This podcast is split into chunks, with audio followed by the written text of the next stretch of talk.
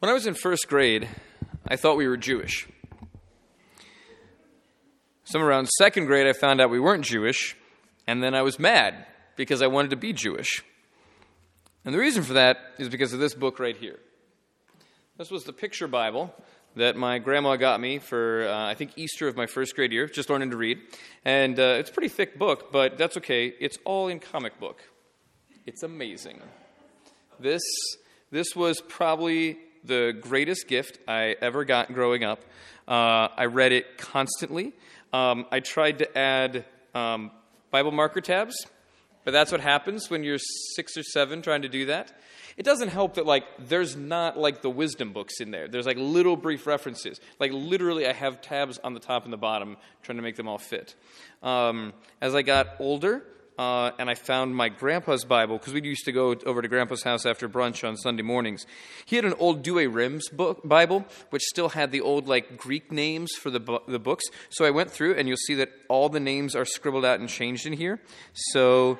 Like literally, literally every single time it mentions like instead of Joshua, it says Josue, and instead of Elijah, it says Elias every single time. Um, and this you know, it's kind of funny because it's a great example of just the weird things kids do. But to this day, when I think of St. Paul, he looks like St. Paul in here. He wears yellow and blue and has a little thin beard and no hair on top. When I think of St. Peter, he's in purple and black, striped, and has a big curly brown beard. Everyone looks exactly like that. And when I got to the seminary, um, I was the best student in theology in Scripture. Not because I had studied, not because I had been in focused Bible studies like some of the uh, guys who had gone to the university, but simply because at, in fourth grade, I knew the Old Testament backwards and forwards. It's weird. Like most Catholics, like I know nothing about the Old Testament. But to a seven-year-old boy, when you realize the Old Testament is all like killing and stabbing and stuff, it's a fascinating story and you get into it. And I actually, as a kid, knew the Old Testament better than the New Testament, which is like the exact opposite of almost every Christian on the planet. Um, and so, like I said, I was disappointed to find out we weren't Jewish when I was seven. And then I got somewhere in, in the seminary and found out that I was. That I had been brought into Abraham's family through baptism.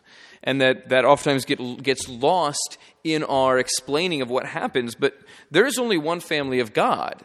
And it is the family called by in Abraham eventually his heir, Jesus, the Messiah, allows others to come into the Messiah's new Israel, the, the family, but there's still just one family. There is one family of God. And as Pope Pius XII said, we are all spiritual Semites. So I was excited to find that out, that, it all turned out okay. But the reason why I bring this up, and it now has a successor, some of you might have seen it, the Action Bible. It's literally the exact same text, word for word, the exact same text. Um, but it's now done in kind of a, oh, what would you call it? Is it I was going to mess. Is it manga? Is that like the, the Japanimation kind of thing? Um, so it's it, it, same glorious text, same beautiful pictures, now in even more robust form. And, uh, and I give these out to uh, the first graders when I was in Doniphan. Now I'm in Wahoo, I can't afford it. But um, it's just too big of a parish. Uh, but I'd like the parish to do it someday. But it's, it, it's the, the reason why I give them out is for the same thing. Like, I want people to know the story. Because the story if you take it as a story is amazing. And that was what that did for me is it made it a story and, and that makes all the difference. When the bible is just a pile of books you miss out on, on that story and, and it has no chance to excite you. Um, i was talking to a friend this is gosh, I was still in the seminary, and the week, that week had been the Transfiguration on Sunday, and he said, okay, honestly, why do I need to know about the Transfiguration? Like, why do I, as a Catholic layman, I read my Bible, I do my prayers, I go to Mass daily, but why do I need to, why do I care about Moses and Elijah? Like, why do they matter to me? And I realized that's hard to explain. Like, I know, and I think it's cool because I know the story. But he, as your classic, you know, at that time he was probably a 50 something year old Catholic, it, hadn't, it didn't hit him because the rest of the story until Jesus was seen as pretty pointless. There was nothing else to, to get out of that uh, other than, like, yeah, I guess the prophets must have predicted him coming. And, you know, sure, it's important because, you know, like, there's some stuff with Moses about lambs and being saved and stuff like that. But other than that, like, what's the point? In a sense, he had the gospel without the gospels and their antecedent, the, the whole rest of the story of the people. And that's why you see the, the hard work of people like Jeff Cavins with his uh, Great Adventure Bible Timeline, or of Scott Hahn with his uh, book, A Father Keeps His Promises. Those guys have worked together and worked very hard to help people to appreciate, you know, that there is this question of the people of God, um, and to help us, you know, see. You've probably seen it before, you know, in the beginning, you know, you have, um, you know, a holy couple, and they've got one mediator, Adam. They aren't able to do what they're supposed to do. So then you move down the line and you got Noah, who's got a holy family, eight people in all saved in the ark, and Noah's the mediator, right? And then you go to Abraham, a holy tribe, right? But even at, even Abraham, for being probably the best guy of the Old Testament, still has his flaws. And then you go to Moses with the holy nation, and you go to David with the holy kingdom, and the goal is to eventually get to you know. Um, uh, Jesus with now a, a, worldwide universal church, and he is the ultimate mediator.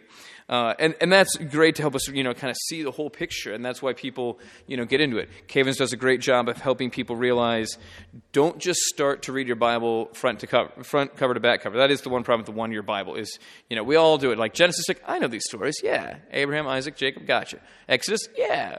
Sheep getting slaughtered, blood, Red Sea, yeah. Leviticus, Gets weird.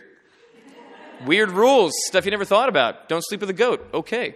Um, you know, what to do when you get a skin rash. Okay. You know, like, like, and people get lost you know, and then especially if you hit like the wisdom literature and, and, the prophets, people really lose it because it's just not interesting because it's not a story. It's the reason why the little things on my Bible have to go around the edges because they tell the story. So that's why Cavins has his famous 14 books, and I'll I'll give you those later. It's no point in doing them now, but you know, you skip. You go Genesis, Exodus, skip to Numbers, then you skip to Judges or Joshua, then Judges, then you skip to the Samuel books and the King books and the exile books, moving you along through just the story. And you actually read that as quick as you can, and then come back and read it again a little bit slower, and then you actually read it a third time, then plugging in the other books. So when you're reading David, that's the time to read the Psalms and stuff like that. But he's, he's helping us to do that. The one critique that I think N.T. Wright, the guy I mentioned earlier, the, the Protestant Bishop of Durham, makes on, on you know, not on Cavins and Hahn's specifically, but in general, even we get that story, we still kind of read it as God made the human race. The human race fell in Adam. Then they all got scattered at Babel. And then blah, blah, blah, blah, blah, stuff in between. Yes, there's a family. And then Jesus dies so the whole human race can be saved again. But as I mentioned, that's not the story. The story is that God chose a people, and that people had a special job, right? That the, the job of those people was to try to be the stewards in the world after Adam and Eve failed to be the proper stewards. That their job was actually to be the example of holiness in the world, and they were literally to be the cause of the pagan nations seeing God and worshiping God through that. And that was, that was part of their job. But of course, the problem of sin is that even Israel, as that people, failed. They, they, even they fall in. I mean, they do idolatry too. They don't do justice. They fail in many sort of ways. And so you have this interesting shift at a certain point when they kind of realize we're never going to get there. Like, we're never going to get there. Uh, you know, even with David. I mean, sure, David's amazing, but David's an adulterer and a murderer to hide his adultery, right? You know, David kind of stinks, but he's also a man after God's own heart, which shows that even the best guy in the Old Testament still can't do it. But usually we just think like, ah, so you need a God man to come and save you. You do, but that's not how the Bible tells the story. As the story progresses, as you, as you reach the, the, the, time of, of the prophets, they still see that the job of Israel is to be a light to the nations. Isaiah 40. That idea of the servant, who pops up four times in those 15 chapters of Isaiah, Isaiah 40 to 55. That servant is interesting because, like, is the servant Israel or is it a single person? And we'll talk more about this later, but the, the, for the thing is that, like, the story presumes that Israel will be that light, that Israel be the one who can change things for the people. But you always get this, it keeps on getting smaller. As the family of God gets bigger, right? Couple, tribe, nation, the people who are actually getting it right are getting smaller. We're told in Isaiah that a remnant will remain, that only a small group will make it. And so as that remnant, you know, continues, it gets smaller. It's those who aren't carried off in, in um, by Assyria. And then it's those who still worship God. And then it's those who are faithful to the Sabbath. And they get smaller and smaller and smaller until by the time you get to Isaiah 53, it looks like just one can do that job. Just one will have to carry not just the burden of sins, but the, all the expectation. One who he will be the light to the world. So when you ask the question of, is the servant the nation of Israel or is it just one? The answer is yes, because the nation is, in a sense, shrinking even as it's growing.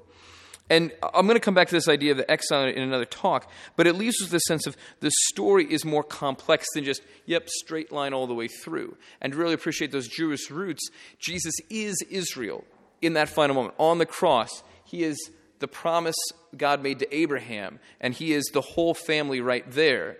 He's the only one who can do it, but then once he does it, then if you enter in the Messiah's family, then you're part of the people of God.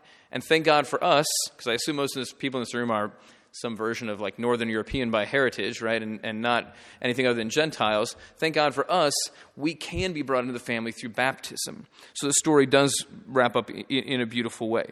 So, um, I'm just going to uh, leave it at that. I'll, I'll, pick up other of these strands. I know I keep leaving random strands out there for you to ponder on, but that's part of the idea. But uh, today, I'll just say this one thing about the gospel it's important to think about the prodigal son. We always assume that the prodigal son is us, right? I'm the bad kid who has to return. I go to confession. And then as you read a little bit more deeply, then you start to think, you know, well, maybe I'm the kid out in the yard who's mad that my brother's getting forgiven. Sometimes we have to do that. But also consider that the people of Israel, when they heard this, they might have also recognized in that son themselves as a nation that they had been in a far off country. They had been in exile. They had been among the pagans and they, you know, desired, they longed to get back. So when Jesus tells this story about coming back, they would have also heard it answering something deep in their hearts. And yes, it is about forgiveness of sins, but they would have heard forgiveness of sins as being coming back in the family. We hear the flip, right? We hear coming back in the family as forgiveness of sins, they would have heard the opposite. The goal is to be in the family. The goal is to be part of the story. The goal is to be that, that child of God from the get go. We might have struggled on that, but the goal is to get back into that spot. And that's what Christianity does. It doesn't just heal the problem in the Jewish family, it lets the Jewish family invite us in and heal all of us as well.